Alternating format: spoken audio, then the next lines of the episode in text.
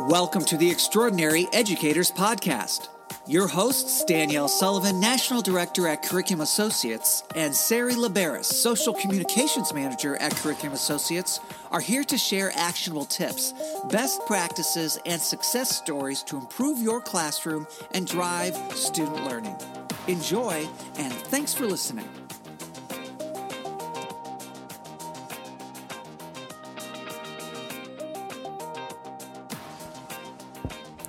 Hi, everybody. This is Danielle.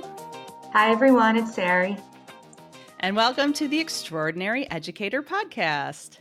This podcast is designed to bring you actionable tips from extraordinary educators. Each week, we will share best practices, ideas, and stories from extraordinary educators to help you thrive.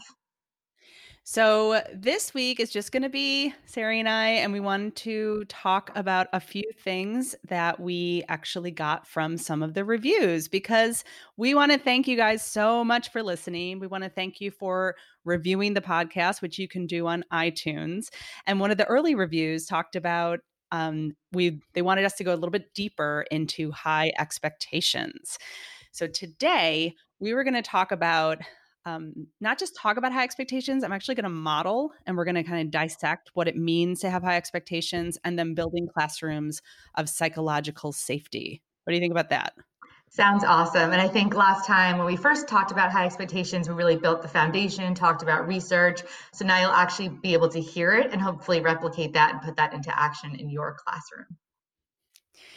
So what I've seen and found in my travels, again, is that it's one thing to really talk about high expectations. And I think people kind of understand the concept of high expectations, but I found it's really helpful for me to model how I would have set high expectations in my classroom. Like if I could go back in time, this is exactly how I would start the year. So what we're going to do is I'm going to model it. And then when I'm done, we'll kind of uh, break apart some of those pieces. How does that work? Sounds great. Perfect. And I think if some of you are thinking, well, it's March, how am I supposed to do this? It's not the beginning of the year. It's totally fine to start now if you haven't done this already. Think about it. Um, maybe you're coming back from spring break uh, or you just want to kind of do a reset. Totally fine. Or you can also use this next year uh, in the fall with your students. Yes, it is never too late to set high expectations. one hundred percent agree.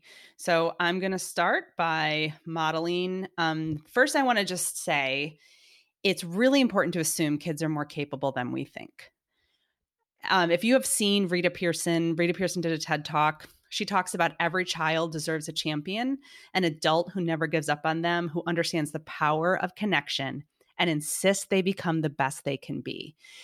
We really need to be champions for kids. We need to be champions for them every single day. We need to believe that they are capable, especially now with all the crazy stuff happening in the world.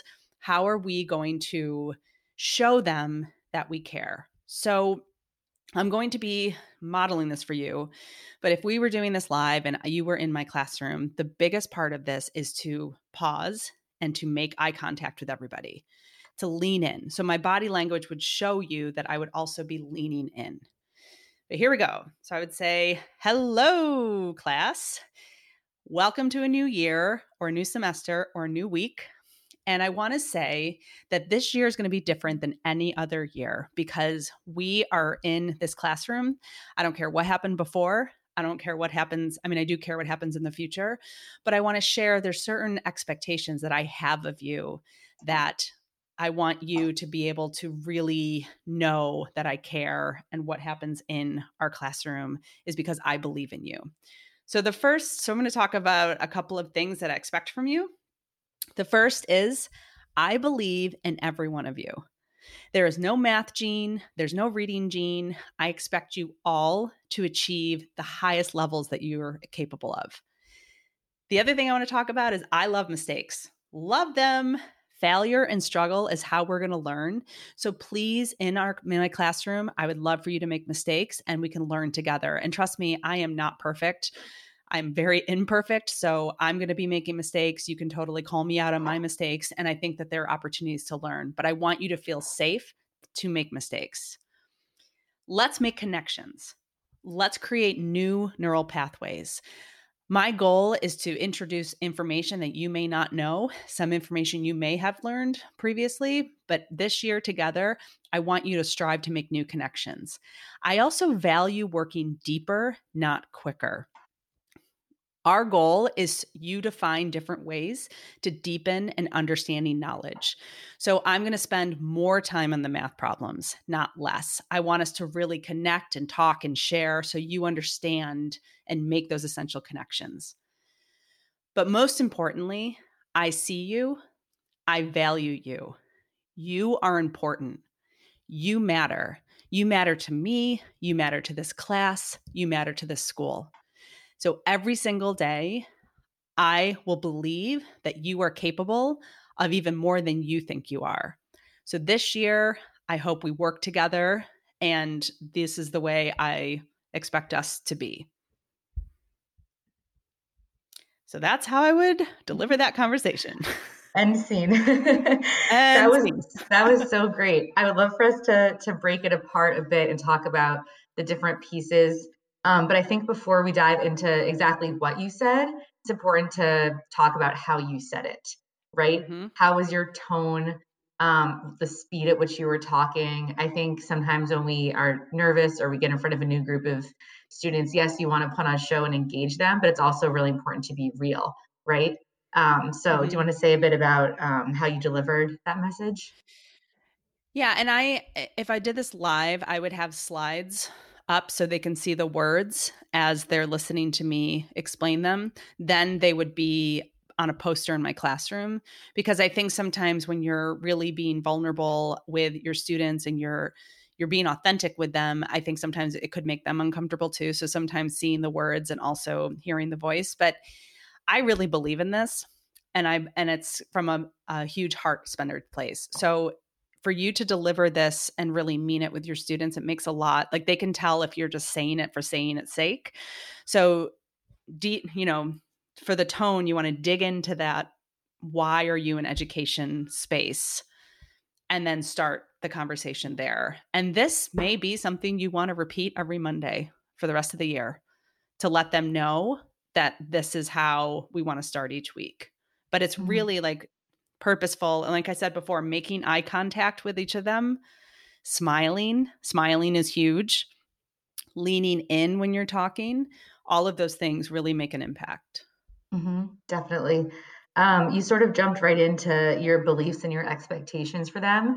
And I think, you know, sometimes we forget about how important it is to be transparent with our students and just tell them, right? This is this is what's going on in your head every single day. Every time you talk to a student or try to teach them something or grade their paper, whatever action you're taking in or outside of the classroom, it's because you feel this way. But it's important that they know it, and it's okay to just straight up tell them, right? So I think, um, do you want to say a little bit about uh, The, the piece about your beliefs and your expectations, and then and then the part about making mistakes and how that can help establish trust later down the line? Yes, and I think a lot of times, so I was I was trying to play the role of a math teacher. I think a lot of times in math in particular, so if you are math educators, you may or may not feel this way, but I've seen this to be true, is that students tend to be a lot more uh, stressed out in math class. There's a lot more instances of math trauma.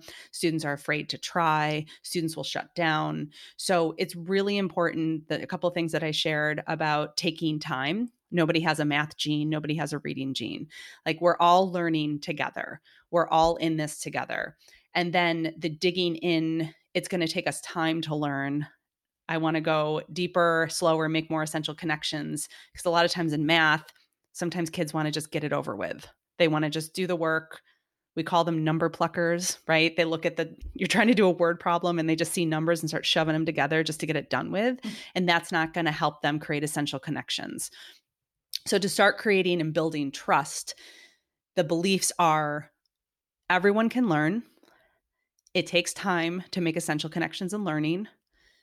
And then the final belief, I think, is the most powerful, letting them know that they matter. So many times, especially in middle school, kids will disappear. They'll disappear. They don't think that it matters in class, especially if they have math trauma or they're struggling in school. They'll disappear in your classroom. They won't talk, or they'll be over or extra, right? They won't disappear. They'll act out. because of those issues.